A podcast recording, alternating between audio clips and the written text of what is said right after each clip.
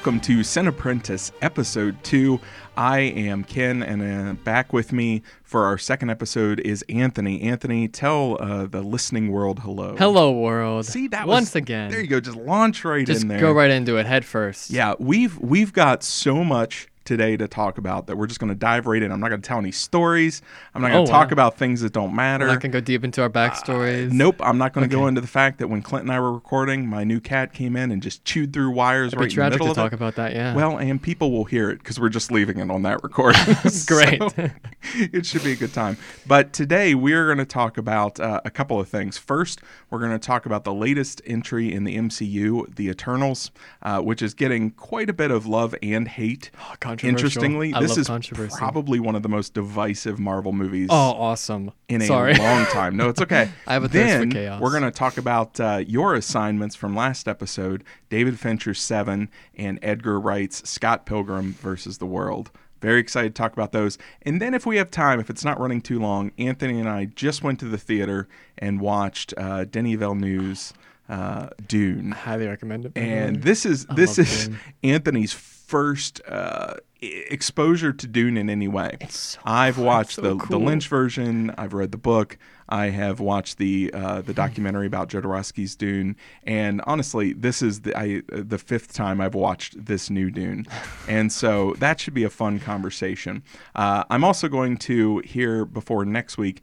Anthony is, or not next week, next episode. Anthony is going to watch Jodorowsky's Dune, Dune and then Yep. we'll probably talk about Dune a little more. So it, it should be a good time, and I don't think he is prepared. the Cinemaster for what is that will be. he's setting the pieces in place, There you go. It's it's doing something genius I don't know it. about yet. I see it. He sees the future. I have vision. So let's start with the Eternals.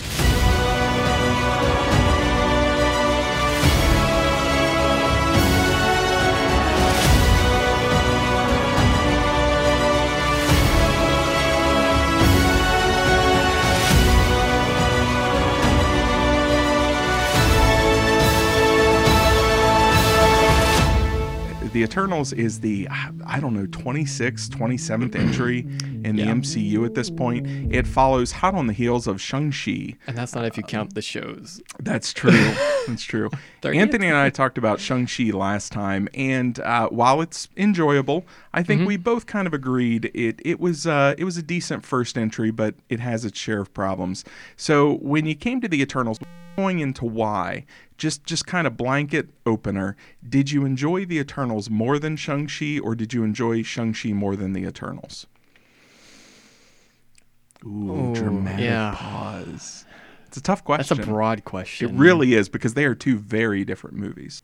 I think I enjoyed the Eternals slightly more. Slightly more. I will tell you right off the bat, I enjoyed the Eternals much more than Shang-Chi. Uh, not from the, I- I guess enjoy is the wrong word. Shang-Chi is definitely the more traditionally entertaining film. You appreciated Eternals I more. appreciated Eternals more. I thought Eternals was more ambitious. I think it was tackling more and trying to accomplish more. Mm-hmm. And you know whether it whether it succeeded or failed, it just as a cinematic experience, the Eternals was much more rewarding for me than Shang Chi. There was a lot more surprise Some great Eternals. reasons we'll get into. So so let's start there. What is it? Let's start with what you liked about Eternals. Okay. What did Eternals do uh, that kind of upped the MCU game? So here's the number one thing that I think I appreciate about Eternals. You have the idea, you specifically have the idea Mhm. that Marvel is humans that sort of get the powers of gods and deal with the human problems, while the DC is the gods who become more human. Yes. This feels more like gods who become more human, and that alone is fascinating to me that they just do the switcheroo between Marvel and DC, and that is kind of what sold me on actually going to watch it. Okay, interesting. What is it about the gods becoming more human that that interests you or that that gets your gets your fancy so much? Just that Marvel hasn't quite done that. Gotcha. Maybe with Thor, Mm-hmm. but that's about it. Yeah. That's about and see, it. this one, I I would compare this one to Thor too because while I agree with you, this is definitely more in that DC vein than Marvel is. I think it's still fundamentally these characters are flawed from the get go. Yes, they're seen as gods, but just like the the characters in Thor, when we first meet Thor, whether you like that movie or not, when we first meet Thor, he's very flawed. He's getting essentially kicked out of of uh, heaven, uh, essentially, uh, and you know he's kind of the fallen son for that entire movie. And for the Eternals, I I felt like when it opens, so much of it is about this team that has been split apart by conflict and things like that. While while I understand chronologically, the movie starts with them more godlike.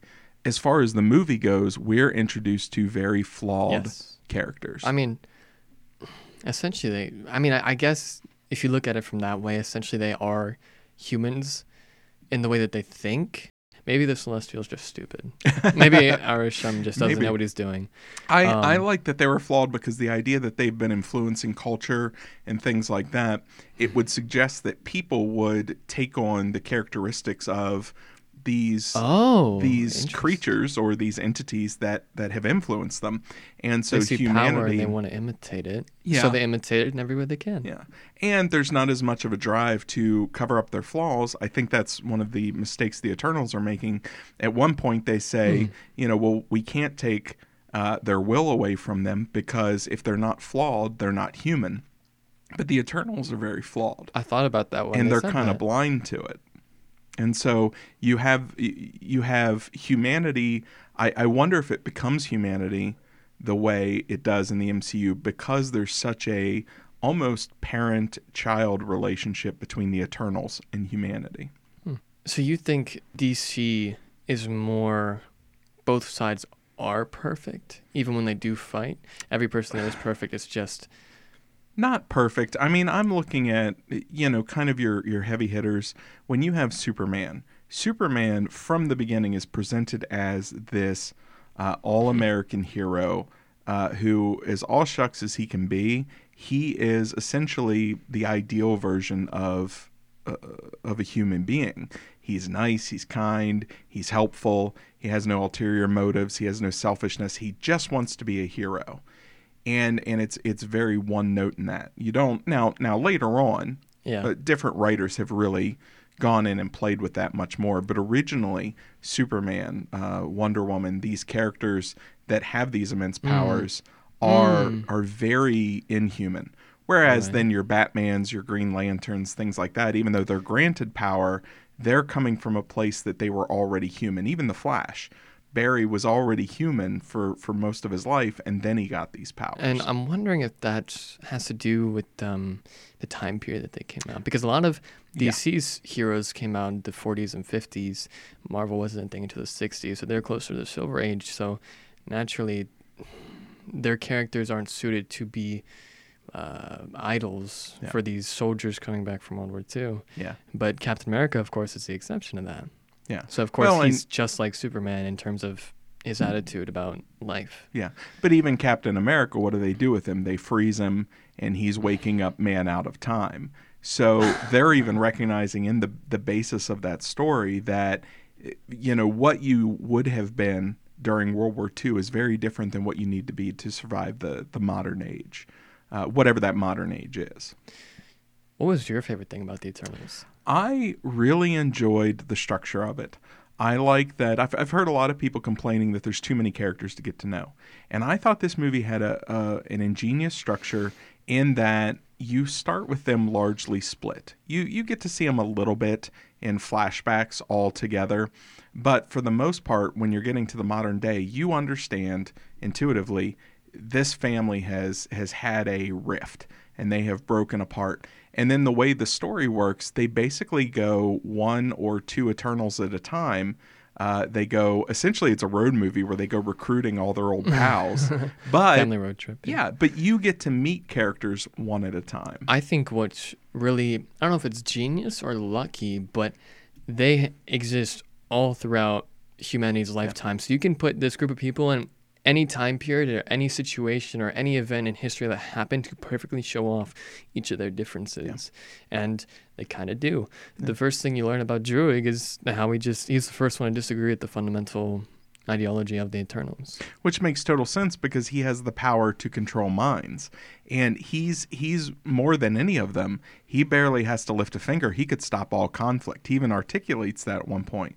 So it makes total sense that he would be the one that I would think it have on two points. yeah, I think but, it's two but points. he the fact that he's the one that that really brings that out first makes sense because he's the one that has the most easy road to to to flipping that switch and making everybody get along. they made each character unique. Yeah. I didn't really like Sersi as much. She was kind of That's I don't know what of they're doing these days with the main characters being such a mo- an unfinished mode. It just feels so empty for them. But the rest of the characters, you know, I, I loved how they each stood out in their very own unique way. You could really, even though they don't actually give a lot of time for you to get to know Mhm. them, they just give you the fundamental stuff. But because they're so different, they can be compared to each other, and it feels like you know them better that way. So the Sersi problem is actually a very, very old film problem, and the more you watch, the more you'll see this. And those characters are referred to as as your everyman or your human proxy. They exist in the story to ex- exposit, to basically uh, have somebody that you, the blank audience member, can attach to and learn information through. And so it's stupid, but the way that Hollywood has always done that is by making it a very blank character. It's the same thing video games do when they have a faceless protagonist, uh, you know, so that Yeah. you can kind of uh, attach to them in whatever way uh, they they relate. Uh, the first Thor movie, it's essentially about space gods, but what hmm. do they do? They cram in Natalie Portman and and the doctors and all this stuff, and it, it's all on Earth for the most part because the fear was, especially at the time, if we take this and go crazy in space Ragnarok style, people are going to check out. They're just not going to follow it. Yep, and Ragnarok flopped. We know how that did. yeah.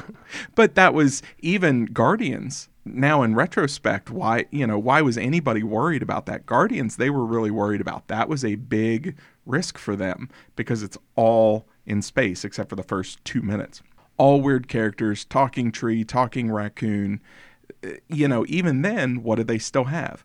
They have Star Lord, this kid from the 80s, who is our human proxy. He is the one that, that we can relate to because he looks like us, he thinks like us, he comes from a time But- period like us. And we, we are introduced to everything in that world through his eyes. I feel like Peter has a bit more distinct personality Yes. to him than a lot of other characters like this, like sure. Shang-Chi. Um, he just they highlight, and it's not impossible to make an audience empathize with a character and make them, you know, very unique and distinct. Mm-hmm. You just have to give them something that everything everyone can relate to, whether it's just a, a broad thing like an insecurity. Everyone has an insecurity. You don't have to go and make it a, a blank face, a white mask. You know. Yeah. But even look what they did with Shang-Chi. They have to come up with a reason in the story that he's been away from home for 10 years and he's a normal guy for 10 years. And that's when you meet him. So that when you go into this, uh, you know, martial arts organization and ultimately this mystical land, who are you following? The normal guy, the parking valet. And they, they even do it there. And I think, it, honestly, I think it does work a little bit better with Shang-Chi too, Mhm. because his whole thing is that he wants to be a normal guy. Yeah. Well, and that's why I think that bus scene in Shang-Chi works so well because you're you're getting uh, you're right there with Katie realizing, whoa, who are you? And where did this come from? And because she even says before he busts out fighting, he can't fight. What do you want with him? Hmm. And then he completely breaks her paradigm. It works in that case because in that case it's turning on its head. We're tricked into thinking that he's a human proxy. And then in one move, we realize, oh no, he's something else. He's already got all the skills uh, that that other movies we would have watched him have to pick up or learn. I, I agree with you on the Sersi thing. Um, but I, I liked uh, where where it reveals its real villain, which I don't want to spoil Mhm. here, but it it it just went in interesting directions. And then on top of that, space gods. I've been saying that since the first trailer for this movie. Space guy. Space gods. Uh, That- I love when the MCU gets weird, and I don't know that the MCU has gotten weirder than the last half hour of this movie. It goes uh, it, not in tone, but just in what's happening, it, it goes a little bonkers. What an ending. Yeah. Just not even the last half hour, just the last 10, 15 Yeah. minutes of this. Now, uh, you mentioned coming out of the theater something I wanted to ask you about. Sure. When we were coming out of the theater, you said how much you liked the humor in Eternals, Mhm. even though it's it's much more minimal than other MCU films. And I believe you said it was because when it's sporadic, when it just suddenly pops up, you find it funnier than when it's strung throughout the whole thing. The overtone of the movie is pretty serious compared to Shang-Chi. And so those that humor is kind of perfectly timed to break that tension that you're feeling from that sort of darker overtone that they have. Mm-hmm. And the characters that they choose to do it with are amazing. That um what is he like his producer or something with the camera Oh, the whole yeah, time? um, he is an angel. Or I forget what his name is. The fact that he's so nice makes him that much funnier. Yeah, He's yeah. just such a nice guy. Yeah. He even even when they're debating whether to, the human guy, uh, even even when debating whether to save mankind or not, this poor regular human in the room is just like, well, thank you so much for considering us. I might be a little biased, but I would like the Earth to remain. yeah. Now, do I you think think, they- this would have worked better as is like a six episode MCU series on Disney Plus? No, No. no, Huh. not with how they did it. I just mostly because I don't know how you split it up like that. Yeah, I, I, I don't mean, think- it definitely would have had to be The movie flows really different. well. Yeah. And so I think if you break it up into episodes, you break that flow. Yeah. I appreciated when they would do flashbacks. They were the flashbacks to ancient times were just long enough and involved enough to tell you what you needed to know in present. I didn't feel like they were doing there is one extended flashback that goes on for quite a while, but it's giving you the information you need for the present day story. I think when they do it the best is when they're talking about Phastos the inventor Mhm. and they're saying, well, let's, you know, now we got to go find Phastos. And somebody says, oh, he's, you know, last time we left him, he is not real thrilled with humanity. And then there's just this oh, great Oh, one minute flash to Hiroshima. Hiroshima. And and that's all we see of that, but that's all you need to see because you're watching this guy who's given humans technology He is the and he's inventor. standing in the rubble. He's, the inventor. He's assisting humanity with their technology. Yeah. And look where their technology has brought them. he's he's and it's on standing in the rubble of the the absolute worst moment in our history when it comes to what we did with technology Mhm. and he just breaks down and it's such a simple scene but i immediately love that character flash forward to you know two seconds later and you're seeing him in modern day he has worked through that how because now he has a family uh, you know he has a husband he has a kid and and that was such a touching uh, contrast to me that it the went first from uh, actual gay Mhm. character Yeah. In uh, the MCU. Yeah. I don't know if that character had a name in Endgame, but but no, Yeah. Phastos is it. Well, and that's that's something I, I also appreciated where and, and this is I think important going forward. They d- they drew no attention to it. No. it just was. It was just a thing, and that's how it just be. was. It was just part of his character, and it wasn't a moment where the movie needed to step aside and make some comment or make some sort of statement. It just here's our characters.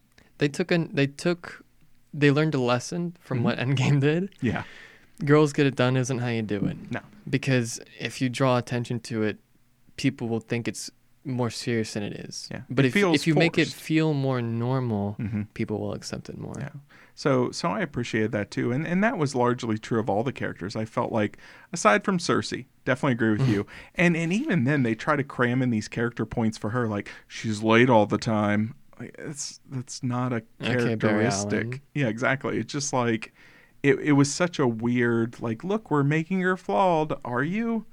Does do those flaws have any place in the story? No, she's just late. That doesn't make her more interesting.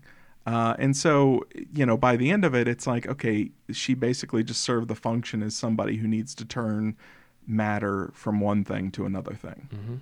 hmm Um, whereas I thought, I thought where they were going there, as far as how they were going to deal with the ending, when they were going to use Druig to do it, was a much more interesting uh, kind of character arc hmm than when they used Sersi. Um, and you can almost see points of it, uh, of her struggling with being the new leader. Yeah. But I mean, they dropped it as soon as they said, as soon as um Icarus said, she's the new leader. You should have her decide. Yeah. After that, it was nothing. But Yeah. I mean, you never even get much about Ajax, the original leader, to really compare her leadership skills, and that could have easily been her arc. It wouldn't have been hard to put it in there. You could have just put some words here and there and just keep the plot exactly the same. But Yeah. I don't know. That would have Even added if it was minutes. something where Sersi was always supposed to be the next leader, and Ajax was going to essentially teach her and graduate her to that, but had never gotten to that. Although I think it's interesting with Icarus how everyone kind of views him. Mm, He he's the He should have been the next leader. Yeah. And with how he feels about the events, Mm-hmm. he's almost the perfect Eternal in Arishem's eyes. Mm-hmm. And that almost reinforces the idea that he would have been a better Eternal, quote unquote, Mhm. but not really a better person. Yeah. Cersei is the better leader that the that the events in the movie needs, that humanity needs. Icarus is definitely the better Eternal. Icarus is much more on page with kind of classic Ajax than uh, than any of the other ones. And honestly, I think Icarus was the most fascinating part about Yeah. Sersi. I Their relationship and Yeah. I, I like that when it does come to its ultimate confrontation, they're all over the place. You've got some people picking humanity, you've got some people picking uh, Arishem, and then you've got, uh, what's his name? Uh, No? Well, Sprite has her own kind of motivations, but um, uh, Oh, oh, what's uh, the actor's name? Hollywood guy? Yes. Or Bollywood guy? Bollywood guy. Anyway, he chooses neutrality. And I love that they it's frustrating for that character to watch that character check out, so to speak, but I love that they still had somebody like, "You know what? Here's who I agree with, but I'm not going to fight you guys." And so I'm just going to be Switzerland in And this it's so one. Perfect. neutral it. They put it such a great place after the stuff with that other Eternal that we will not mention because of spoilery reasons. Uh, it just highlights the sort of extremism yeah. uh, of divide. Yeah. And and I appreciated that. It was almost like humanity had rubbed off on them more Mhm. than or equal to how much they had rubbed off on humanity. All that's to say, that's that's the sort of stuff I liked. I liked the ambition. I don't think this movie does the best by its different ambitions, but it does pretty good. I Mhm. certainly don't think it it deserves to be the worst reviewed MCU. No, no, at not at all. all. Uh, honestly, if it did not have the celestial stuff, the Mhm. crazy space stuff, and maybe maybe the first Thor, the people that made the first Thor, almost at a point with people wouldn't be able to handle this.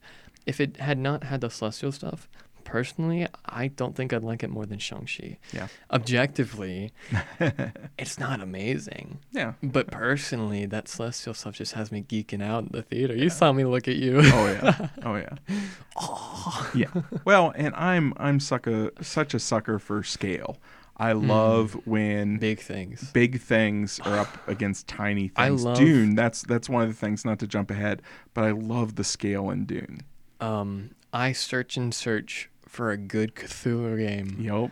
just whenever I can because like seeing him come out of the water and just tower over the world, that's incredible to me. I don't know what it is about a big thing that makes me feel awe, but big things are cool. Yeah.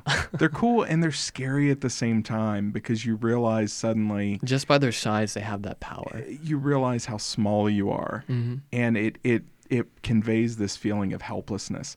I love in Dune when uh, the Atreides soldiers rush out as these ships are coming down and attacking their fleet on the ground, and just the scale of these tiny little humans looking up at just utter planetary destruction. Those is ships are so huge too. yeah, it's it's it's just such a feeling of palpable despair, and it it works. And and man, I love that we're at a place in movies where they do that kind of thing. Not that it's new.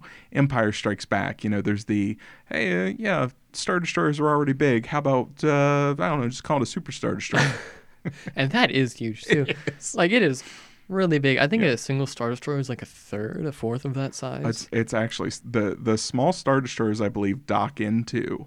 Like TIE fighters dock into the Star Destroyers, the Star Destroyers dock into the Really? Super Star Destroyer. Yeah, it's much, much bigger. and, and it even looks like a city on a. yeah.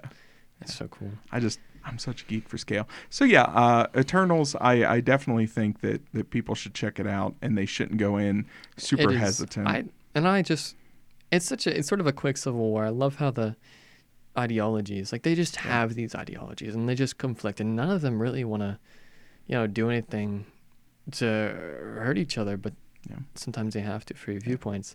Speaking of very violent viewpoints, seven.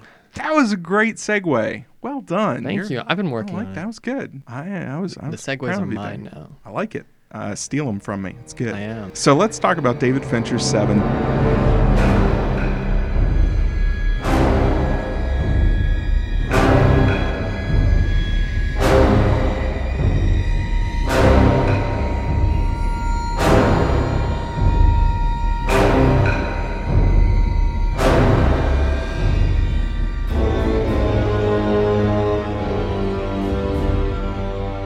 Fincher 7 is about two detectives, one who is just coming into uh, this inner city uh, homicide division, played by Brad Pitt, and the other is is kind of the old, wizened, grizzled detective that's on his way out. He's retiring in, I think, a week, uh, maybe two weeks, played by Morgan Freeman.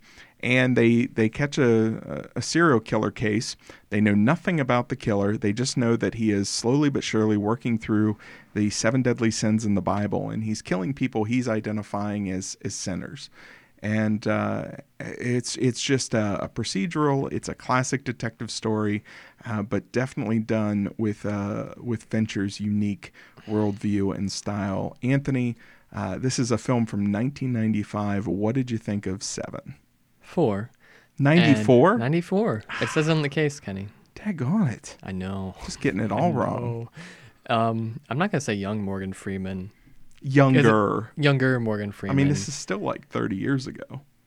Oh my God. Mm-hmm.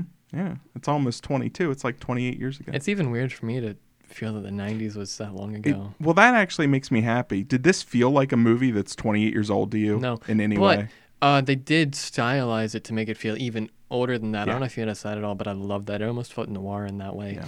This is my probably my favorite movie of all the ones you've had me watch so far. Awesome.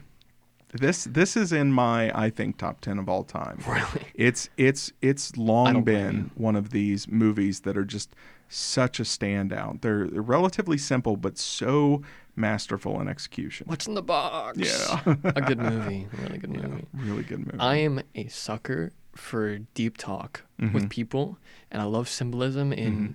anything and everything. So this movie just hit all those right spots for me. You can you can think about this movie for hours about the symbolism of everything in it, and then there's still more to think about.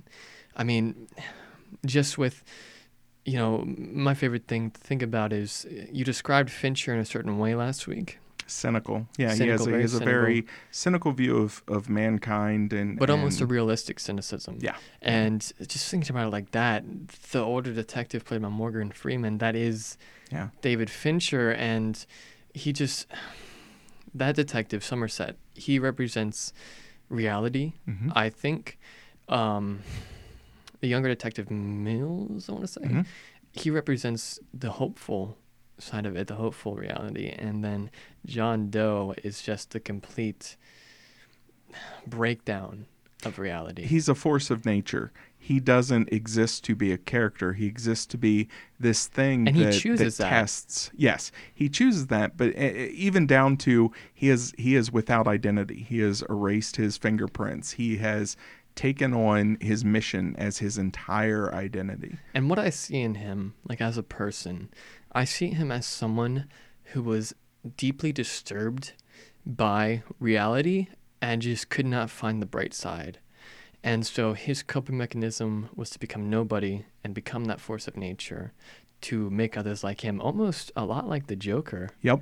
He sees injustice in the world and nothing's taking care of it.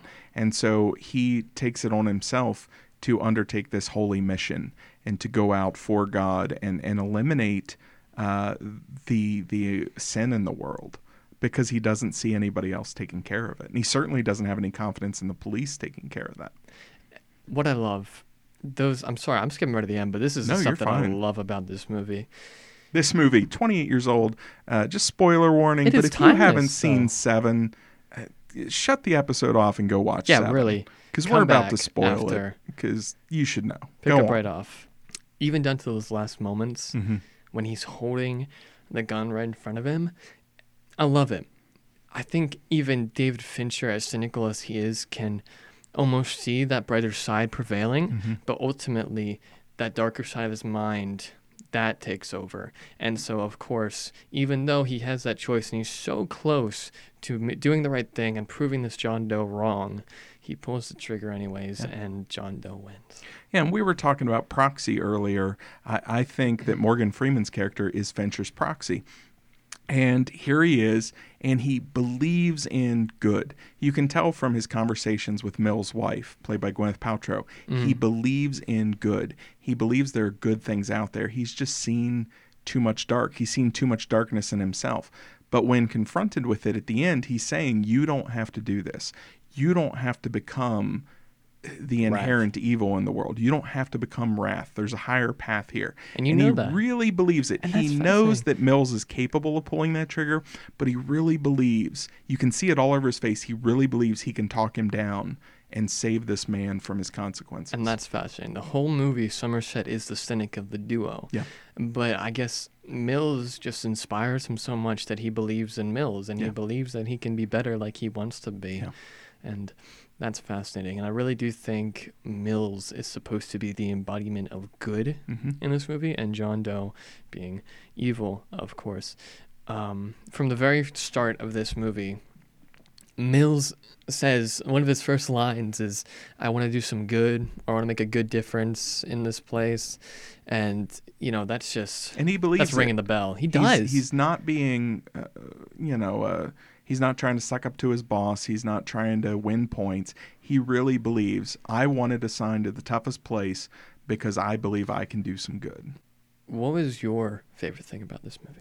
So, I mean, I know it's a broad question. I know, but, but Fincher is such a filmmaking genius. He does things with light, shadow, color, and Every detail, and I can appreciate every detail. Now. Fincher, I was telling you, Fincher is notorious for take after take after take, sometimes 30, 40 takes for one shot or one scene. the- he's he's such a perfectionist. And the thing is, that only really works with his style. Yeah. His style of just showing the most raw part of humanity that he can. Of mm-hmm. course, what he does is try to make these actors act raw. Yeah. There's there's also something about his camera. He is such a good storyteller. There's a scene early on where it's just this scene in an office in the in the police station where it's Mills, it's Somerset, and it's the the captain uh, of the division. And they're all sitting at these three desks. Mills, though, or excuse me, Somerset is standing up. Morgan Freeman's standing up, and he's explaining what he's figured out about the killer. That the killer is following, uh, you know, this pattern of the seven deadly sins and all of this. And there's so much packed into that. The camera moves right where it needs to move. Even when he introduces the concept of wrath, when he's rattling off the sins, the camera is suddenly on Mills. And and the Oh. camera is telling you everything that's going to happen, even though you just think it's the scene of exposition. That's so cool. And then so cool. the captain's sitting there, the phone rings randomly. He just picks up the phone. And he's like, This isn't my desk anyway, and hangs it up. It's such a real touch moment. Doesn't need to be there at all. What's it there for? It's there because they're in the middle of this busy office. This is not the only case. This is the real world. And and Fincher is juggling all of this in one simplistic scene that, that really, at the end of the day, is just explaining to you, the audience, what the plot is. But but he's doing it in a way that makes everything about this feel real and grounded, and he guides your eye and your attention to exactly what you need to know in the moment. Even though the city is practically the embodiment of hell, like how does it get that bad? This is truly the underside. It's literally without light. Even during the day, it's raining. It's it's constantly the sun is never shining until the end. Uh, when they have to leave the city and they have to go out into nature to deal with this ultimate confrontation, that's the only time that they get light. Everything else, it's artificial light, it's it's veiled light, it's light behind clouds, So- street lights. It's so grubby. Yeah. Artificial light is so it's so annoying to Mm-hmm. the eyes and so that's just another thing. No wonder these people are so irritated. It's raining all the time. You know, they don't get any sunlight. They don't get any vitamin D. Fincher is one. I, I think what I love about his films is he does very obvious things in very not so obvious ways. Uh, like that. That's such a base symbol, the idea that there's no light in this city. But he does it by reflecting on noir film and by reflecting on uh, just beautiful cinematography and all these things. So he's dealing with something that on its surface should be just this really corny, stupidly simple kindergarten like you'd level find symbol. A, yeah, you'd find a children's book, but he does so much of it He's doing it at such a higher level. Yeah. Um, because it always you can do as much symbolism as you want, but if it doesn't aid the tone, and the Correct. story, it doesn't matter, and people laugh at that. Yeah.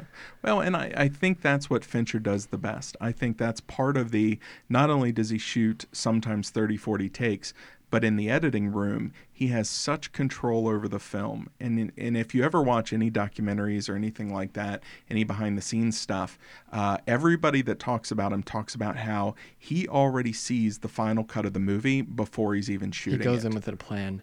I he can has always a plan that, and that then vision. he's even remembering shots and he's like i'm going to use that take i'm going to use this i'm going to use that by the time sh- the shooting is done uh, he already knows what the movie's going to look like and he's one of the rare directors that don't need reshoots most of the time This movie is dark, by the way. really It's. I mean, obviously, literally, like we just talked Yeah. about, but it's just, it almost made me sick. I almost wanted to turn it off at some Yeah. points, but to see where the story was going was what kept me going, especially with that club.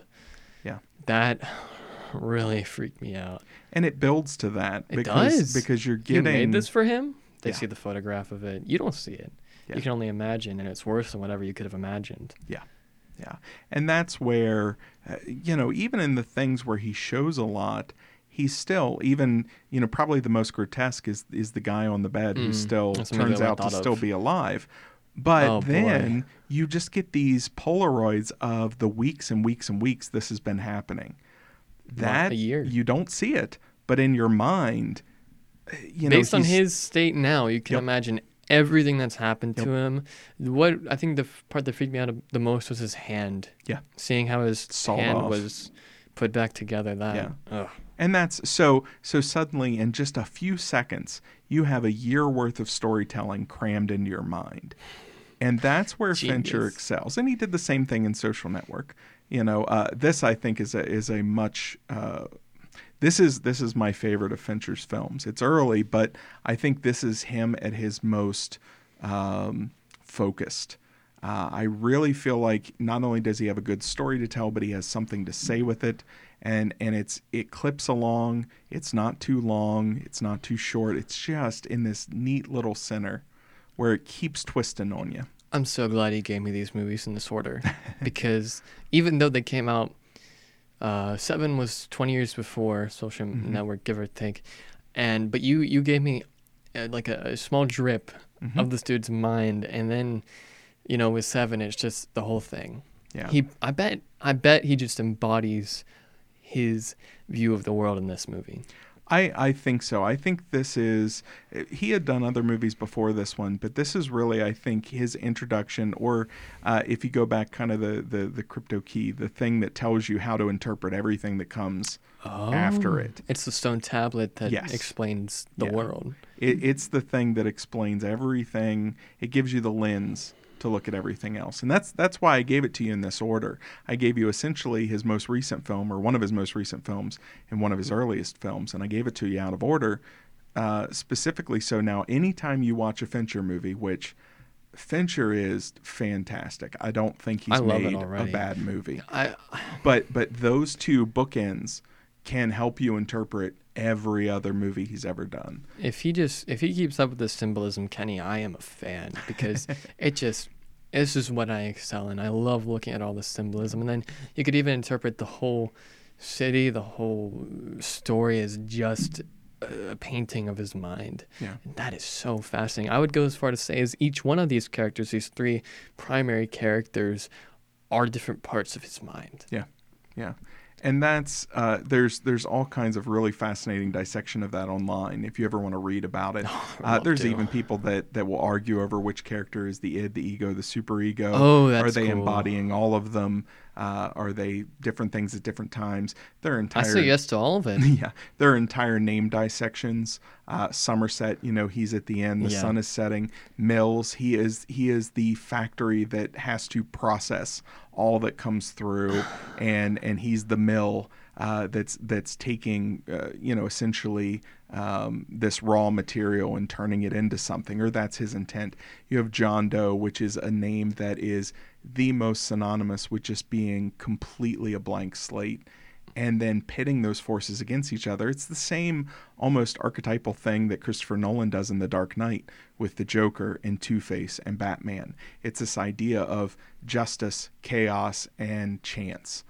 And and these three forces just trying to carve out their own corners of the world and they're at war with each other. But the trick is learning how to make it feel like it has purpose Yep. and impact. Yep. And he does that so well. A lot of movies will play around with ideas, but he goes all in on his direct vision, and I, I really appreciate that kind of stuff. and that's anytime you come to a Fincher movie, it, you almost buckle in and like, okay, doesn't matter if this is my view, doesn't matter if this is my thing, doesn't mm-hmm. matter if this is how I see the world. Introduce me, like take me on a ride. You you have control of everything. Show me what you want to show me. And there's something really freeing to go and watch an artist's film and to see such a meticulously crafted piece of art. This movie is a just a deep conversation of you know next to a cliff with David Mhm. Fincher. Yeah, yeah. And I know that's what you particularly love about movies Mm-hmm. when you think about it on a deeper level, just getting to know the person that made it. Yeah. And that's something, what's the Eternals about? The Eternals is about, is mankind worth saving? What's Seven about? Is mankind worth saving? They're, they're essentially dealing with the same question. Now, think about how different those two movies are, but they're still at the end of the day dealing with the same thing. And, and that's, it's, it's one of those, I, I've often wondered how many questions you could boil human existence down to, but this mean? is definitely one of them. Are we worth it? And you will Mm. see that time and time and time again in movies, uh, where where really the the primary conflict is between the main character or main characters and are we worth it? And then they have to decide whether to you know go the way of the angels or go the way of, of demons, and and they're they're basically deciding between good and evil. And so here's where we get to the deeper stuff. Who do you agree with of the characters in this movie? Personally, Yep. oh, I want to know the personal stuff. This is Here's the better question. Okay. Would you have pulled the trigger? I would have. I tell you right off the bat. There's no version of me that would survive that test. I would pull that trigger. I would go through all the same. I love Brad Pitt's performance there. You can just see all over his face going through all these Oh, different yeah. emotions, and they're so strong you can't feel any of them at the same time. So he's just rapid firing through them, and then he gets a couple of flashes of his wife's face, pulls the trigger. Uh, 100%. Regardless of my worldview or what I want to think of myself is, is upstanding or, or moral Mhm. or all those things, I really believe at the end of the day, confronted with that exact choice, I would have pulled the trigger. I've thought about it. I don't think I've thought about it enough, but I don't know. It's a tough one because it's easy to say I wouldn't Mhm. because of my worldview, but then you go and you think about he just lost Everything. everything. He has no reason not to pull that trigger. His worldview no longer exists. No. Everything he was living for and working for is in a way, he becomes the next John Doe. Yeah. and that's fascinating. But I don't know. I, I really don't know. I, if You- I lost everything like that, so the thing about me is I'm really stupid. and so even at my own expense, I kind of hold up my worldview. Um, I do some dumb stuff in the name of morality sometimes. That's, you know, everyone tells me, yeah, you're stupid for that. You could have had any harmful thing done for you. But like um, Ratcatcher 2 and the Suicide Squad, I would die if it meant love. You know what I mean? And that's how I like to view myself. But I don't know if that's actually who I am. But, you know, I'm constantly being tested on that. So with that in mind, no, I wouldn't pull the trigger, be the better person, the better symbolism, prove this guy wrong. But on the other hand, if I got pushed to that that cliff, I would jump. I think. Yeah. I really do think it could go either way. the, the the brilliance of Fincher to me is that he somehow can help you to understand each of the characters in this situation. So let's say I'm not the one with the gun in my hand, you are, and I'm just Somerset. I would be making the exact same argument Somerset is. If I'm the one with the gun, I would probably pull the trigger. If I truly believed that the world is is absolute evil and there's no salvation for it and only I am the key to saving it, I would probably do some horrific stuff. Um, you know, it, it it puts you into a place where whether you agree or disagree with any of the characters, even even the abject evil that is John Doe, We've all gotten to that point where can we really feel like there's no reason to believe in humanity Yeah, anymore. yeah. We have all been there at least once by the age of say 20 Yep. where you just thought at least for a moment that what's what's the damn point? Yeah. You know, And now why, why incorporate- should I believe? Now incorporate mental illness into that, and you believe you're actually hearing from God, and God is actually telling you to do these horrific things, and you actually believe you're going to save humanity by being this instrument of this higher power. Uh, it it uh, again, it's awful, and yeah, I would hope I would not be that, but you combine all those factors. This dude ultimately he's a hypocrite though. oh, sure. He, Sure. he is a complete hypocrite, but it's just it's a testament. What I see is a man who has thought so much that he he truly just can't believe anything but what he's thought. He's had so much time to think that he has every defense against his argument, except what it's interesting to me. Mills is such a positive person. I'm sure he's experienced that pain. That's what propelled him to be such a great person. And uh, it's interesting to me he never mentioned how he's a hypocrite for not wanting to become the change that he wants to see in the world. Although in a way he kind of does, but you know what I mean. He instead of becoming that positive force, he chooses to become what he hates. The trap against Mills is is much more insidious too, because not only is he being faced with "you've killed the love of my life," then he's being faced with "she was pregnant." Then he's being faced with the fact that Mills or that Somerset knew, and so the the only guy that's talking him down or attempting to talk him down, he's just lost trust in, because this guy knew that he was going to have a baby and hadn't said anything to him. Hmm. And so it, it it isolates him to the point that he literally has no one that he can listen to. He only has what's inside of himself, and what's inside of himself, wrath. And that's what he becomes. And even John Doe as eh, as hypocritical as he is, he has enough self-awareness that he reserves that final sin for him because he realizes and recognizes that he's envy. So even though he's this hypocrite, he's still willing to put himself up to the same measure of the victims that he's killed. And he's willing to be a victim because he now represents a sin as well. It's it's so twisted. And and But how does how does he not realize? How does he not think about how he is just perpetuating what he hates? but he doesn't think that he is the answer. He thinks the story is the answer. That's why he keeps saying this is going to be talked about and written about for decades.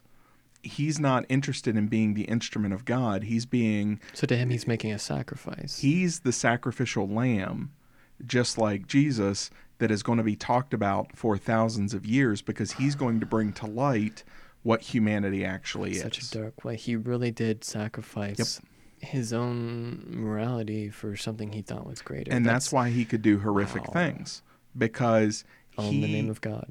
all in the name of God. But it wasn't just that he was crazy; he also probably felt guilty and, and knew that it was wrong. But he feels like he's sacrificing his own self and his own morals and his own So whatever. He's such a moral person that he's too immoral. Yeah, yeah. That's so fascinating. That almost that makes me sympathize with the dude that when we talk about it that way. And that's Fincher for you. Ah, God, Fincher you, takes Fincher. Marry me, the, Fincher. the ugliest characters and somehow makes you not like them because he doesn't care if you like anybody. That is that is never his intent.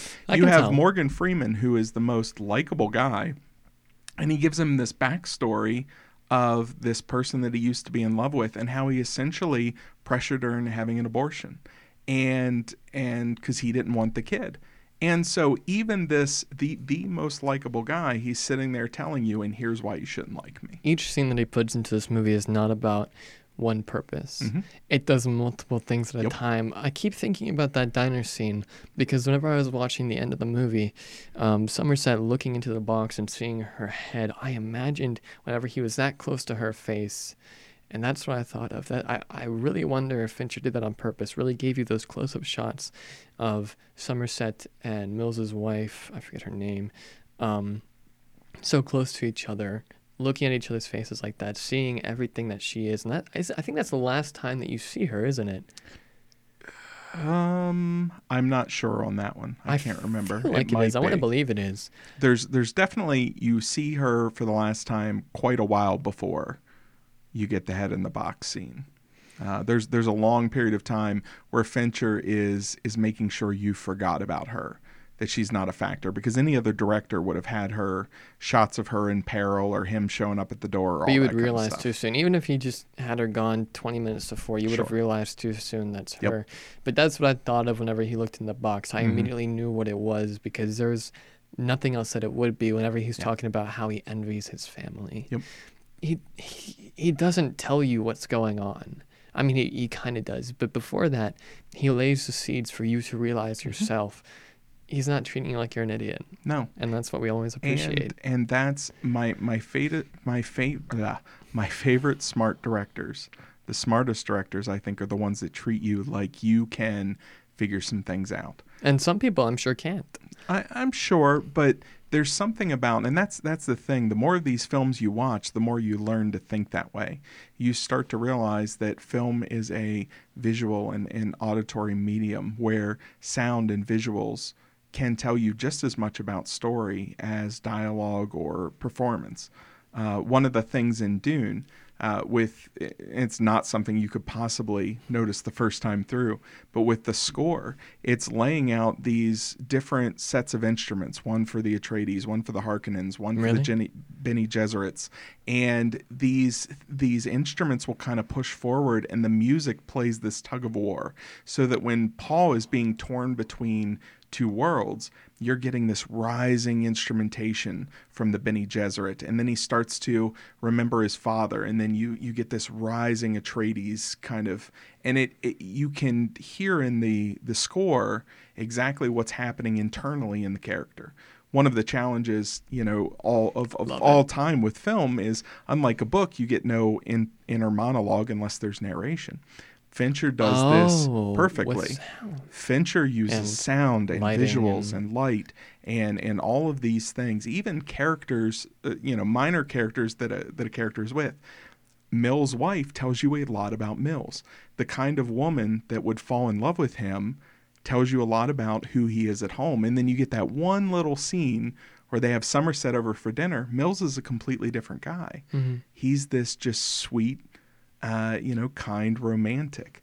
And then that changes our mind about him every scene after that. And that's what's so important about Mhm. tone. I mean, I, I bet a lot of people don't even think about it like that. They don't realize that it's not conscious, but Mhm. having uh, just wh- whatever builds the tone with the lighting and the music and everything, that builds a feeling for you.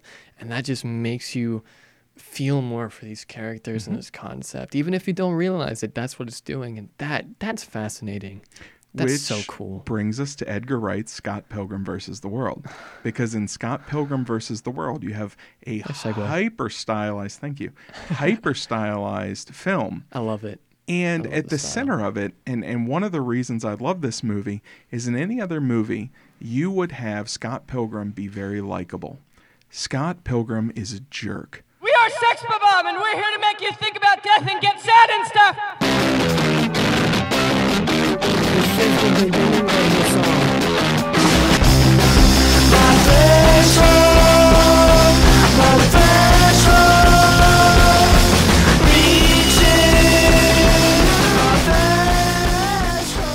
Anybody that's just like Scott Pilgrim is my favorite character in that movie, there's something There's a wrong red flag. with you. That's a That's red a red flag. He's an awful human being, but Edgar Wright does not care because what he's going to do through Scott Pilgrim and through all of these crazy colorful characters around him is do the same thing in a weird way that Fincher's doing. He's going to take a look at humanity. He's going to take a look at what makes us tick and he's going to ask these very basic questions about what do we actually need to be successful in this world.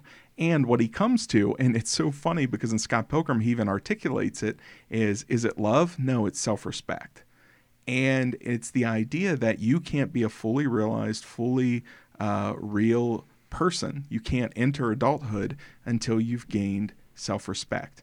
And everything along the way is is Scott trying to figure that out. And that's that's cool too. You you kind of forget he's 22. Oh yeah. He's even dating a high schooler at the beginning beginning because he's still in high Yeah. school. Even if he's not, he's still in high school.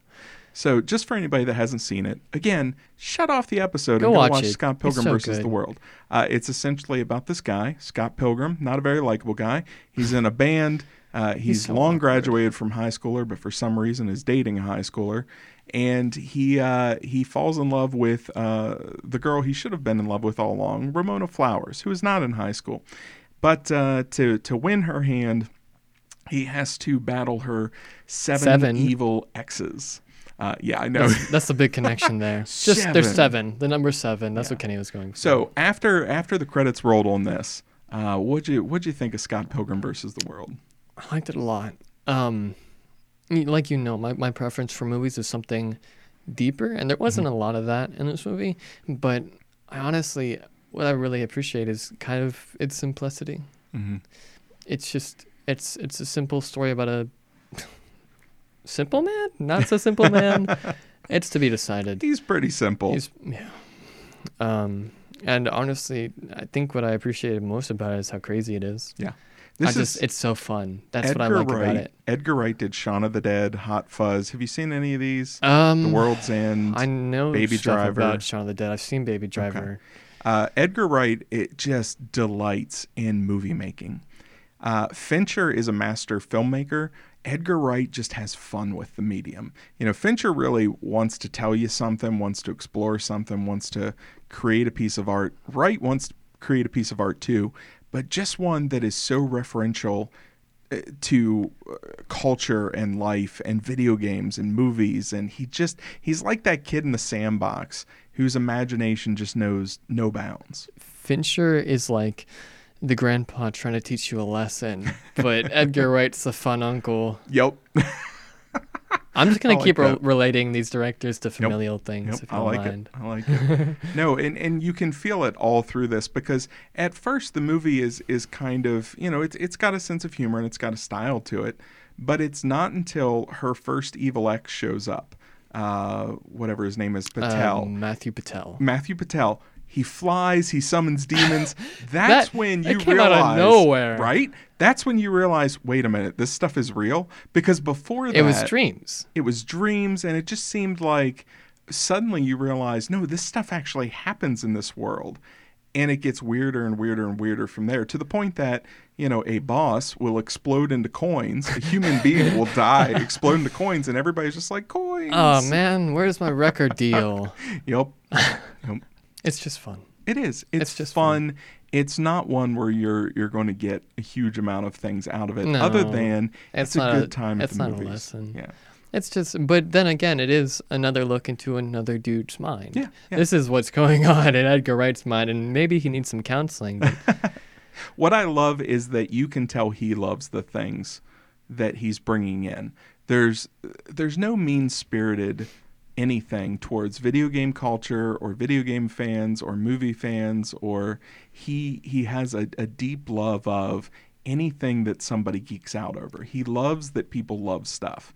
And so there's nothing in here where it feels like he's poking fun at at different crowds. He really really loves the things that that he's putting on screen and he's putting it on screen for other people who love those things. it was nice to see Jason Schwartzman again. Oh yeah. Looking a little older. Yeah. I honestly, I thought for a moment that that was Matthew Patel again. They look kind of similar to me, but no. It once I got a closer look, yeah, that's uh, that's my friend. Uh, can't remember his name from the movie. Max. Fisher? Max Fisher. In my mind, this is a sequel to Rushmore.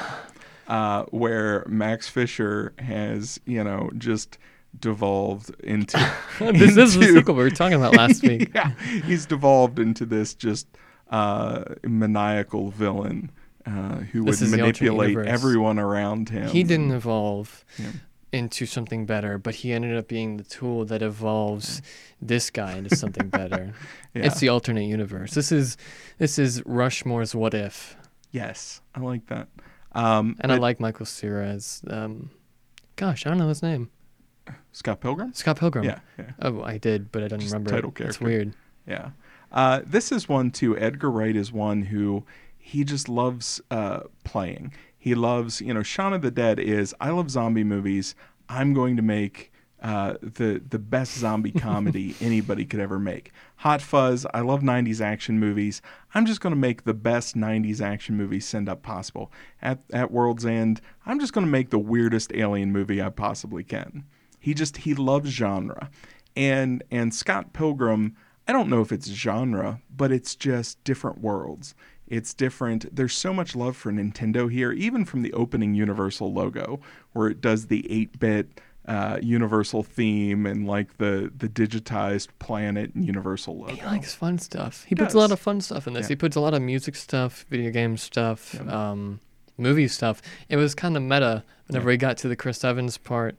Um, a lot of the stuff was very movie stuff. They, it, I liked it because they used actual doubles Yeah. To do the double scene, Yeah. and that's just. I mean, it's a, it's a certain type of smart Yeah. to me. Yeah. Well, and that's something too where you have all of these things happening, and it, it goes to this idea that it's not that you can't have fun at the movies. It's that there is a there's still a smart and artful way to have fun at the movies. And and Edgar Wright's not doing something i- i- incredibly deep here. What he's doing is something just as meticulous as what Fincher does. Wright is so in control of his camera. He's so in control of character and visuals and color and all of these things that he is creating something that's going to, in every single scene, make you feel a very specific way. He wants you to hate Scott Pilgrim, but only enough that you can still be happy when he achieves his happy ending. You only hate him just enough to feel what the other characters are feeling so that when he works through that and he realizes what a jerk he's been, you can have that sigh of relief and be like, yeah, good job, Scott. If that was that um, Facebook dude, Mm-hmm. Zuckerberg. If Yeah. that was Zuckerberg, you wouldn't you wouldn't No. want him. She would deserve better. She really would Yeah. deserve better. And you know, I honestly did. I thought it would go to a thing where Scott Pilgrim just couldn't appreciate what he already had at the Mhm. beginning, and I really thought he was going to end up with um Knives. knives. What a name! Knives Chow. Knives Chow, Chow Knives. Love it. Yeah. But no, he does end up with her, and I'm Mhm. I'm not sure how I feel about that. It's it's one of those things I Maybe I just don't understand it. I enjoy movies, and both of these movies do this, that end at a place where you feel the story has resolved, but that there's more story. Uh, Mills being put into the police car, and Somerset sort of uh, alluding to the fact that maybe he won't retire. What happens next in that universe? What happens to Mills? What happens to Somerset? Uh, how do how does their view of the world change? you know Edgar Wright and Scott Pilgrim. How what happens at the end of Scott Pilgrim versus the World? That's a great Do question. I he and tell. Ramona Flowers just go off, and we we discussed the same thing with Max Fischer and Rushmore. Uh, it's Mhm. it's what happens next, and I love movies that that not only leave you with certain feelings and having had a certain experience, but there's a world that feels like it's still lived in enough that it's going to keep going after you've exited. And that's important. It makes it feel more real, even with how cartoonish Scott Pilgrim is. I keep thinking about Chris Evans' eyebrows after that experience and how Yep. cartoonish they were. I really appreciate those eyebrows used in that way. Yeah.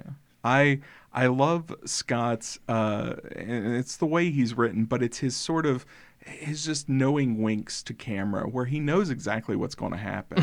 um And it's not even.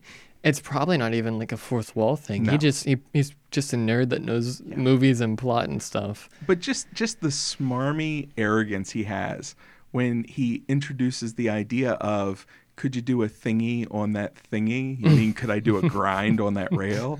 And and Chris Evans' character even says like, no, that's suicide or whatever he says. All right, well, it, you know, if you're scared, And there's a lot of girls watching. yeah.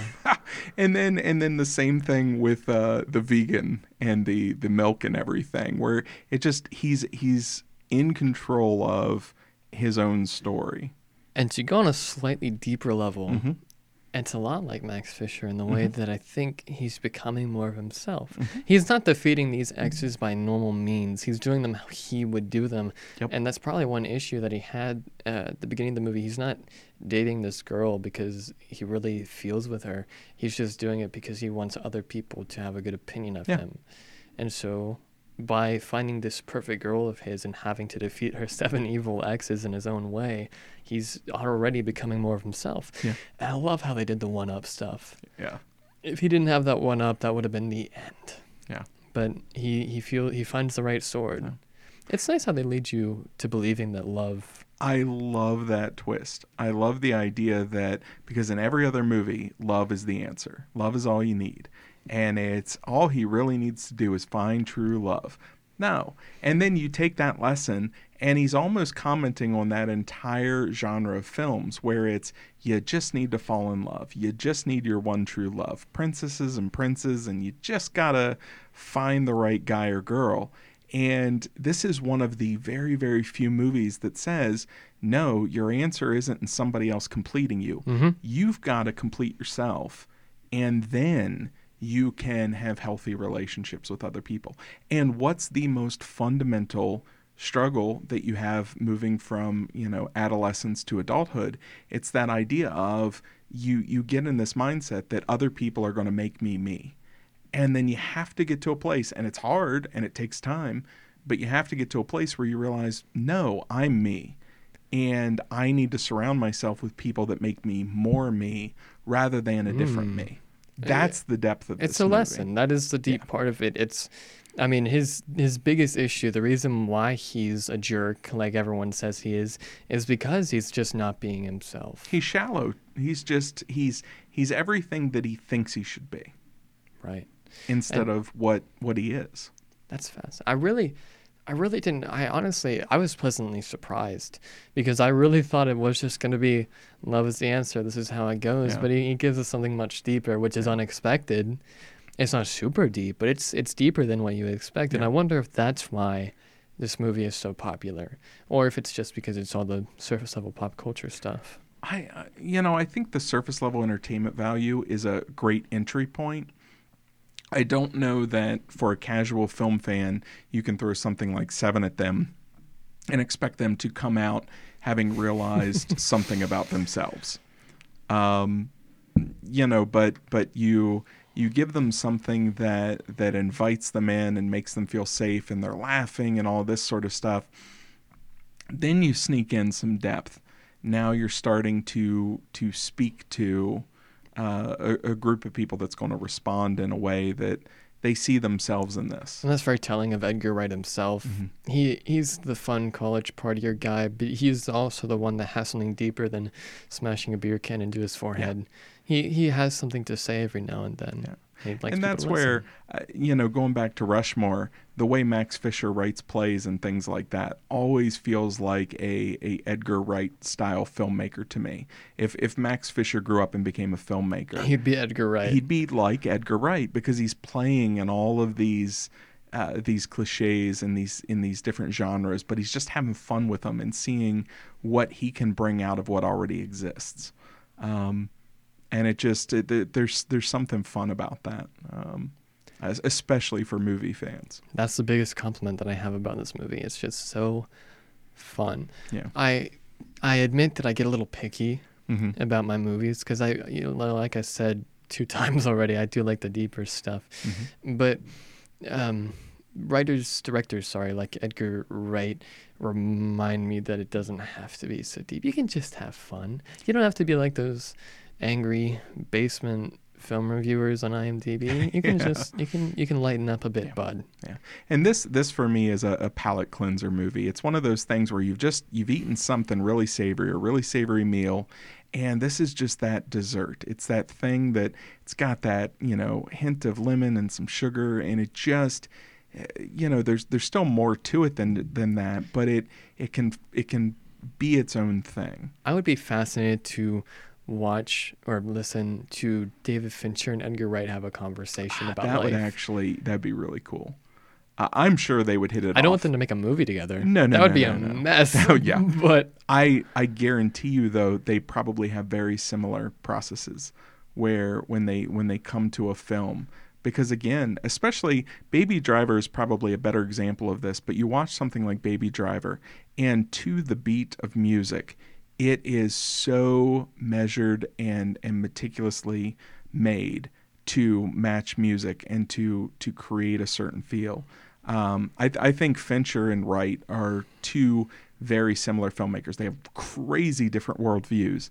They have very different interests. But when it comes to the actual art of movie making, It's like they're two of the best. it's like art is an explosion versus art is something that lasts. Yes. Well, and that's so next week.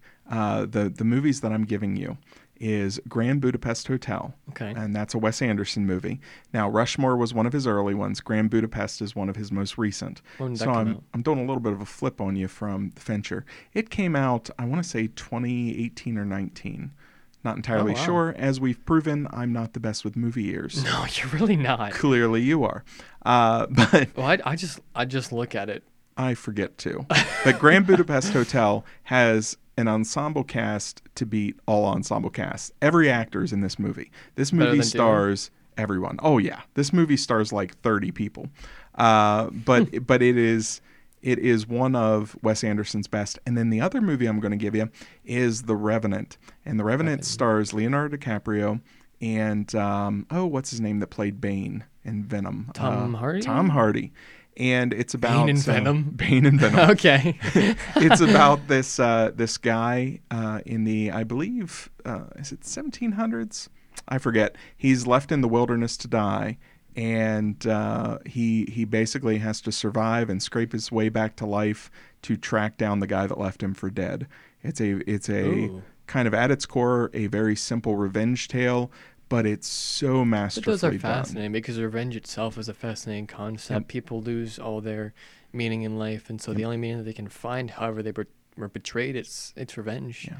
And if you get deeper about it, revenge is not just killing the person that hurt you. Sometimes it's being better than them, and so revenge is a very versatile topic, and that's why I'm so excited for this. Yeah, and Revenant came out in 2015, and Hmm. it was a it was up for Best Picture, uh, and Grand Budapest was also up for Best Picture. But um, the Revenant is by a director named Alejandro uh, Inarritu, and new name. he's incredible. Uh, he is definitely one you will be watching more movies from as we go. I'm and holding I, you to that. Yes, If I don't like it next week, that's on you. I really went back and forth as to whether this was the movie I was going to give you of his, because he has some other uh, crazy ones. Uh, probably the next one I'll have you watch of his is uh, Birdman with Michael oh, Keaton. I, I I remember being very interested in the trailers when that was coming out. Birdman is filmed to appear as if it's one long continuous shot, the entire movie. Really? And it's done very well. Now it's it's carefully hidden with I, I think there there's several different, but it's still really long takes. But uh, it's it's an incredible movie too. When did Birdman come out? Um, that's a great question. Because I know the thing about Michael Keaton being winged people all the time. Batman. Uh, that was in 2014, so, So that was a year before before Vulture. Revenant. Oh, okay. Oh yeah, it was way before Vulture. That was the funny thing about him being cast for Vulture. Not only did he play Batman in '89, which this is essentially the plot of Birdman is uh, there's this aging actor who played this character Birdman in two movies, and decades later they have talked him out of uh, superhero retirement to do a Birdman three. Just like people had always been trying to talk Keaton out of retirement to do a Batman three. Did they did they cast him on purpose, or did they make the movie Not about on, I, him? I don't think on purpose, but just, just sort so of meta. woven all together. it's just so meta. I don't. It's one of those I don't know which which one came first, but it's it's very meta, egg, and they yeah. really lean into the it. The chicken or the bird. Um, but uh, yes, and then for him to go on and get cast as Vulture was particularly funny. But yeah, you're gonna watch uh, Grand Budapest Hotel and The Revenant. These are very very different movies. You like doing um, that to me. I do.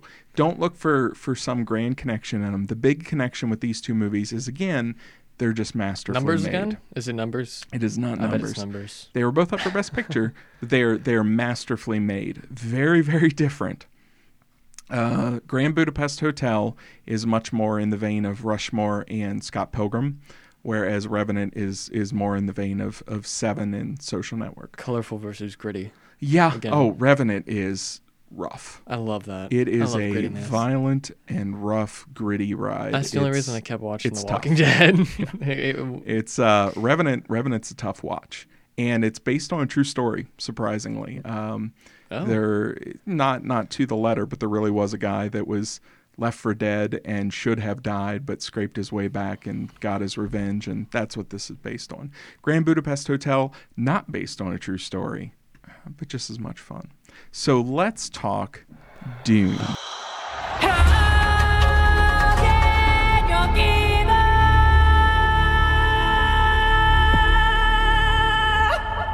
Uh, Dune tells the story of House Atreides and House Harkonnen, and these are two warring houses in the distant, distant future. At the Sci-fi beginning of the Game of movie, Thrones, yeah, yeah. at the beginning it says year 10,191, but it's actually 10,000 years after today's age, and so it's actually 20,000 years later. It's complicated. Anyway, it exists in this future where there was uh, an AI uprising, and humanity put it down and basically outlawed all computers and AI, anything. Oh. That's why the technology is so analog. That's really cool. Yeah, they don't mention it in the movie, which I really wish they would have because I love that detail, but that's okay. Uh, but House Atreides and House Harkonnen. House Harkonnen is in charge of this desert planet Arrakis, where they mine this spice Until they aren't. uh, until they aren't. The the Emperor uh, withdraws them and sends House Atreides there. But turns out the Emperor did that because he was jealous of the power they were getting. The Harkonnens through wealth, and the Atreides through just people loved them. And so he wants to pit these two houses against each other, so they tear each other apart. That way, he doesn't have anybody threatening his control. so it only happens a few days apart, right? What? Like um, Harkonnen loses their right to the Salt Planet. No, it, Planet, this this then- is this is quite a few months. okay. But Um, Dave Bautista, I thought he said something about it being so soon after. I don't know. It is, but there's there's like a four week period of time from the time Duncan leaves uh, to go to, and Paul wants to go with him. There's four weeks before then they go, but it's you know only a few Oh. minutes of screen time. It it takes place over a, a little stretch of time. Uh, but the the main character is Paul, and Paul is this poor 15 year old kid stuck in the middle of all He's only kinds 15? of yes, I believe so. Uh, he's stuck in the middle of all these different worlds where uh, he's he's a part of House Atreides, um, but they are related uh, to the Harkonnens, and he also has been raised uh, and was born to a Bene Gesserit mother. And the Bene Gesserit are these weird mystical witches, Witches. essentially. That's what they call her. Yeah, The and witch. uh, yeah, and and he's been born essentially into this order that only has daughters, uh, but because he's been born as a male, there's this prophecy because So prophecy. she could that, uh, choose. Yes, so the Bene Gesserit can choose what kind of what the gender is of their children. That's why they Oh. always choose female. There is a male in prophecy, and Jessica chose when she got pregnant for him to be male. That's why the head Bene Gesserit was so mad at her. Because she thought she's like arrogant, sort of. Yes, because she's thinking right, and that's why you know she's up for killing Paul. But we're talking way too much about plot. I apologize. That's okay. Um, it's it's a really deep kind of story. It's a lot of lore, very interesting I think lore. my favorite thing about it is how it world builds. Yeah, I did have a little problem with it being slow towards the middle to the end. It was getting a little too slow for me, but overall, I loved it, and it really it did bring a, a bunch of these mm, cool actors together. I mean, this dude's dad was Oscar Isaac. yeah. That's cool, and it was almost kind of meta if you think about it in terms of superhero movies. Oscar Isaac played um Apocalypse, and Mhm. his right hand man was and Thanos. is about to play Moon Knight. Really? Yeah, yeah. Oh, that's cool. Yeah. That'll, that'll be good. But yeah, his right hand man, the General Gurney, is Thanos, and Dave Bautista's in there, Drax. Uh-huh. So you, you have like Oscar Isaac from Star Wars and X Men. You have The uh, uh, the scientist from Thor plays uh, Doctor Selvig, uh, plays Baron Harkonnen in a lot of prosthetics. oh Yeah. really? yep. Yep. wow. Yep. I I, I never Uh, would have known. Yeah. MJ from Spider Man. in from. Spider Man. Um, Just everyone. Aquaman's in this. Aquaman, yep. Yeah, it's it's it's a who's who of comic book actors. I love it. Because for once, I'm I don't know a lot of actors very well. I'm getting to know them thanks to Mm. you, but it's cool to know all these actors. And then Timothy Chalamet. I don't know what he was in, but I know him. I know of him. I don't know that you've seen him in anything, but he's been in a lot of films. Uh, he's probably 22 or 23. He looks much younger than he is, and they never say that Paul is 15. I think that's a book detail. Uh, it's just it it's clear he's supposed to be young. Uh, he's he's not yet ascended to manhood or whatever. God, this poor kid. Yeah. Um, Dune's really fascinating because the book sets out to uh, sort of undo the the kind of savior narrative in stories because even in this one, while Paul is being set up to be this Messiah character, he's terrified of it, and his visions show him this this war sweeping across the entire universe in his name, and it terrifies him. So while it is a messianic story, it's a messy messianic story. He's there. messianic yeah. story. These people believe he's there to save them, but really he's going to bring about untold amounts of destruction. Is that a fact? Yes. Oh. Uh, I mean, it, it turns out to be, and and so he knows it, and it's very terrifying to him. And that's really that last fight in the movie. That's what it's about. Is he going to let it go and not take on that fate? Because the only way to not become that thing is to die, or is he going to choose to live and become this this Messiah figure? And that's what he's locking into there at the end. Is is what he wants to do. At first thought, I don't like Paul very much.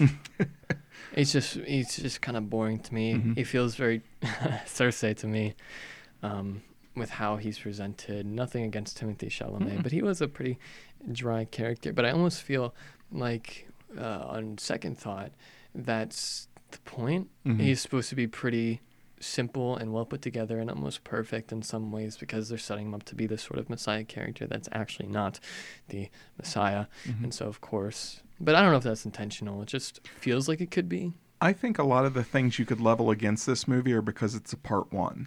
Paul has to be, he has to be sort of um, pre free will or pre independence because he has to take hold of that independence at the end of part one. And that way he can be this independent, thinking, feeling person who makes his own decisions and finds his own autonomy in part two.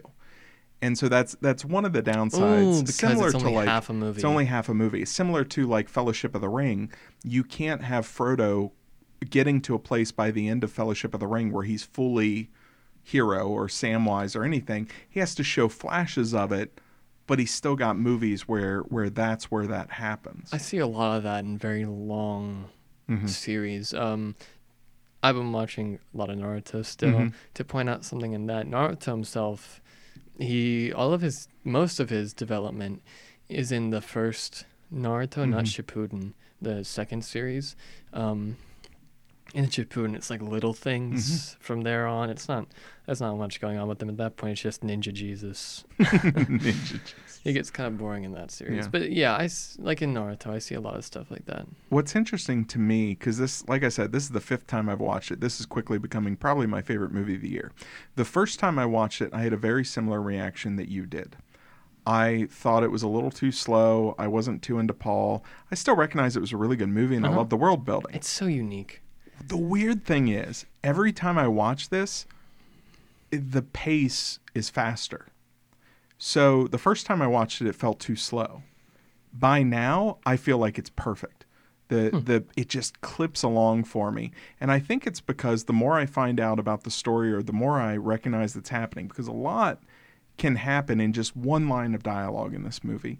And the more that that I've watched it, the more I realize is going on. So in those moments where it feels slow, after multiple watches, I'm realizing, oh no, this scene that that felt boring the first time, there's like six different things And happening. you already know what's going to happen next. So, Yeah. you know, you can expect that and not be bored with what's currently going on. Yeah. And I like that. I like it whenever you can rewatch and just get more out of it. and especially just just down to the I when you said world building, I love the costumes and the Oh my the god. the ships it's so and in depth. it, it It's deep in its own way. You can feel the culture with each. Clint and I talked And about I think that a that's lot the when we talked strongest about point Dune. of Dune. Yeah. I think it's the strongest point of it. Just it feels lived in. Yeah. That's a good term. It feels like it just has existed for 10,000 years and it has. I'm excited for part two because so much of this movie is introduction to lore, houses, uh, the the central conflict. Two doesn't have to do that, and and and the second part. This is all based on the first Dune book. There's six, but the first two movies are basically the first book. And Oh. the second half of the book gets weird. Uh, there's some weird stuff in this part that, that's on screen. Second part gets super weird. And I can't wait to see how uh, the director does that. But at the same time, he doesn't have all of the setup and the, the things to build in because now you have an understanding of the world and spice and a lot of the, the factions. So they can just get to the weird stuff without having to take a lot of time to explain it. And this is the first time that I'll compliment this, but he just put some really random out of place stuff in there. Like that dog whenever he's meeting with the witch, like that back brace and this dude flying. You have no idea why it's there, but just those little things that just come out of nowhere and they don't explain it. It just feels more real. Yeah, the the creature, the black creature, uh, the the almost alien looking thing, because there are no aliens in Dunes, and so people saw that and they've been theorizing that that's Doctor Yue's wife, that um, that he says they'll take her apart. Uh, the idea being they did take her apart and they turned her into this just genetic monstrosity. hate that. Um, and so that's just a fan theory, but it's it's such a random thing that it either is going to come back in part two, or the rumor is that the first cut of this movie was four hours, uh, that he chopped down to two and a half. And so I would almost guarantee a director's cut's going to hit of this thing.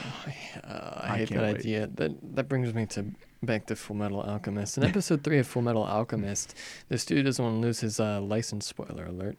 So what he does is he transmutes his daughter and his dog together, and it becomes this dog with human girl hair, and that talks in this really deep, eerie voice, and it's so messed up. It made me stop watching that. It just messed with it too much. And if that's the case with that, oh jeez, I'm not gonna stop watching it. Hmm. But that's so disturbing. Yeah. Now, what did you think of the effects in this movie? Oh my god. Just so well done. Yeah. It didn't look like CGI at any point. No. It didn't look like it was computer generated at all. I'm going Not even the worms. The worms were so detailed. You saw it up close going up uh, towards the end whenever he first sees one of the worms. And that's a small worm, by the way. That's one of the very small worms. But you saw all the little sort of cracks in it. It's just so, so real. Well, and that's here soon. Uh, one of your assignments is going to be Blade Runner 2049, and he did that as You have a well. poster that. And yes, I do. I love that movie. Uh, that was one of Clinton. I think Clint and I both. That was our movie. Oh, yeah. Yeah, I remember that. You put it in your. 2018 or something like that. Um, definitely thing. one of our movies of the decade.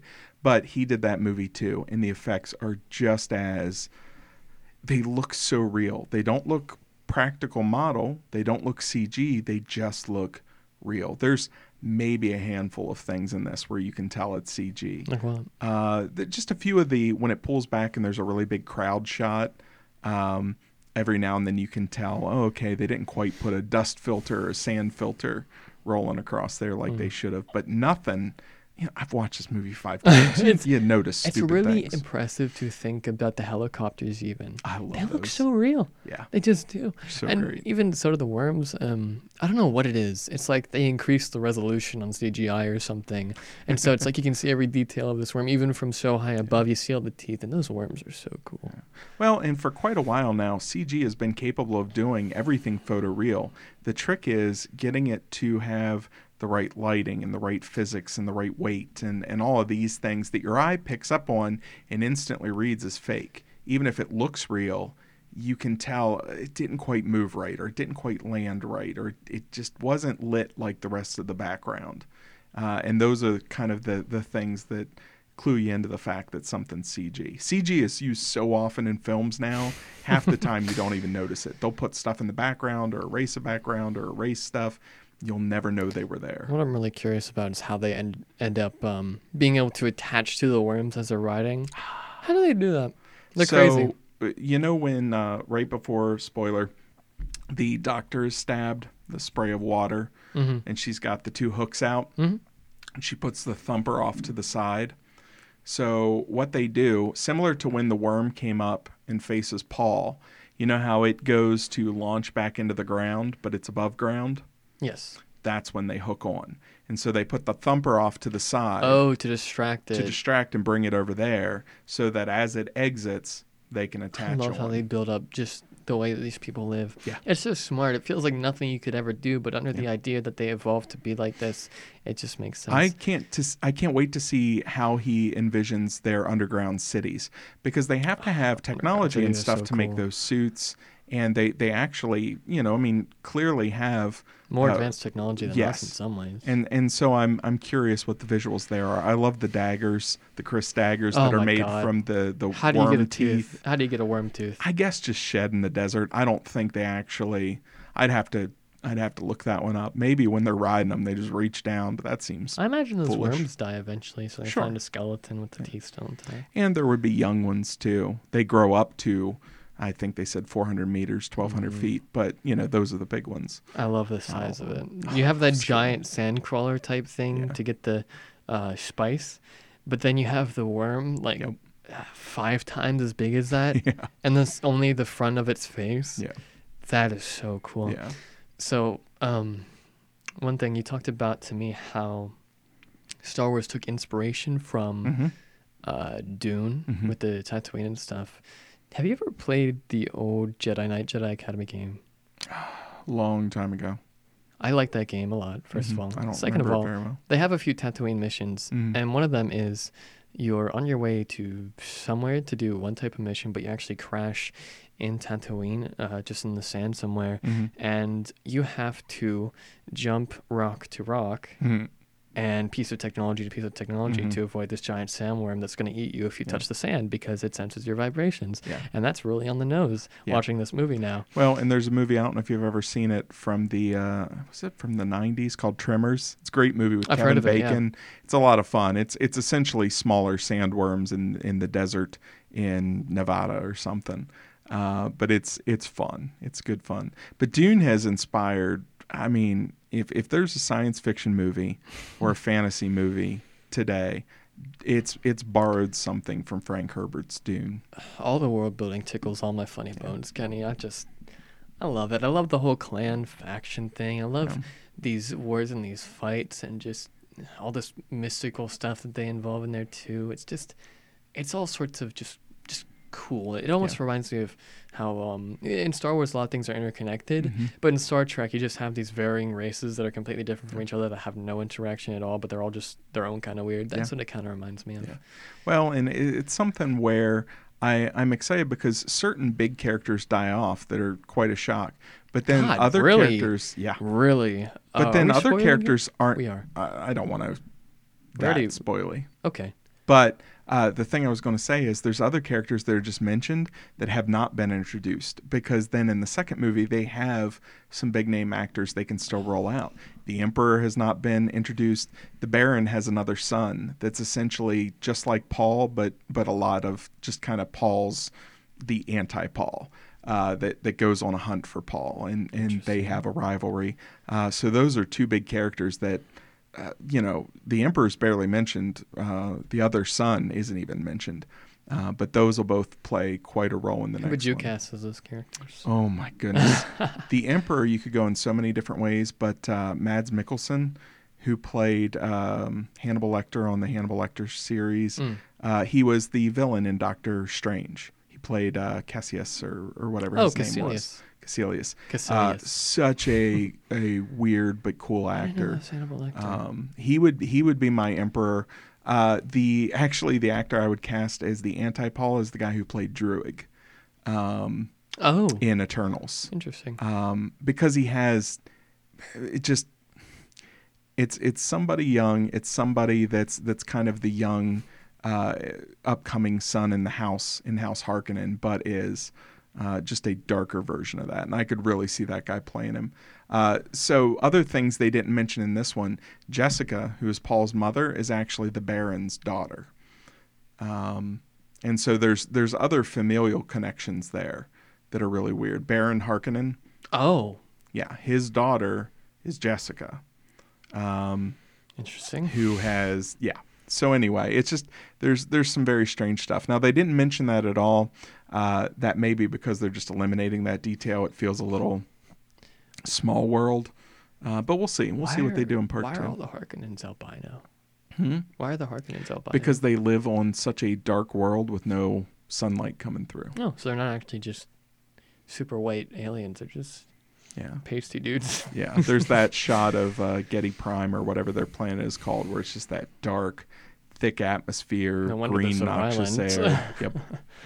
Yeah, Wow, that is fascinating. they all come from humans, and so Mhm. I guess the fur, fr- the Fremen. Fremen. hmm I guess they are just a group of humans that Yeah, they basically just went out and something, I don't know. colonized it, until they had the spice. Travel over those great distances was very, very time consuming. That's why spice is so valuable because it can basically create that wormhole situation in that tubular ship that can take them from one spot to the next instantaneously. And so breathing it in over the, you know, course of however long Mhm. they had to evolve, kind of made them have those blue eyes, or do Mhm. they sprinkle it on their tacos? And no, it's Okay. just you know when you breathe it for so long. That's why even in the visions of the the future, Paul has blue eyes, and when he sees his his baby sister in the one vision, she has blue eyes. oh, do you see her in that? Yeah, well, that's that's that one shot of his mom when he's having the vision when he tells her she's pregnant, where he sees her in the desert with with uh, holding the baby with blue eyes. I don't think I watched that. I mean, I I did, but I don't remember it at all. Okay, It's weird. it was a small detail. So, man, the sister is super. Just wait to get to part two. Oh, I'm excited, Kenny. So weird. I'm excited. It's like um the MCU thing, how they have to kind of slowly introduce you to things on the 1st Mhm. movie, but the second one they go all in on it. Yep. Excited. right. Well, I I was excited about this episode.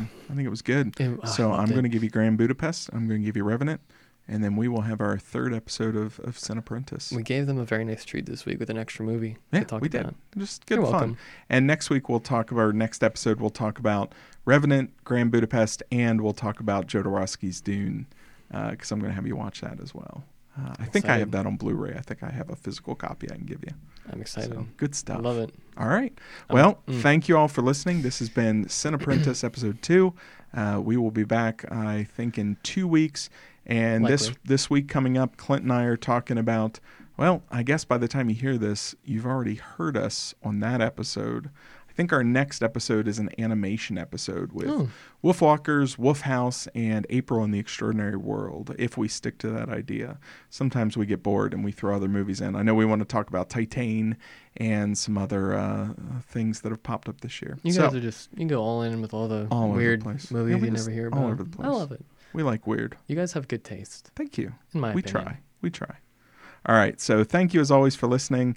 Uh, shoot us a message. Let us know if you're uh, enjoying the episodes. Uh, Preferably always, bird, messenger bird. yeah, always glad to uh, to read your feedback.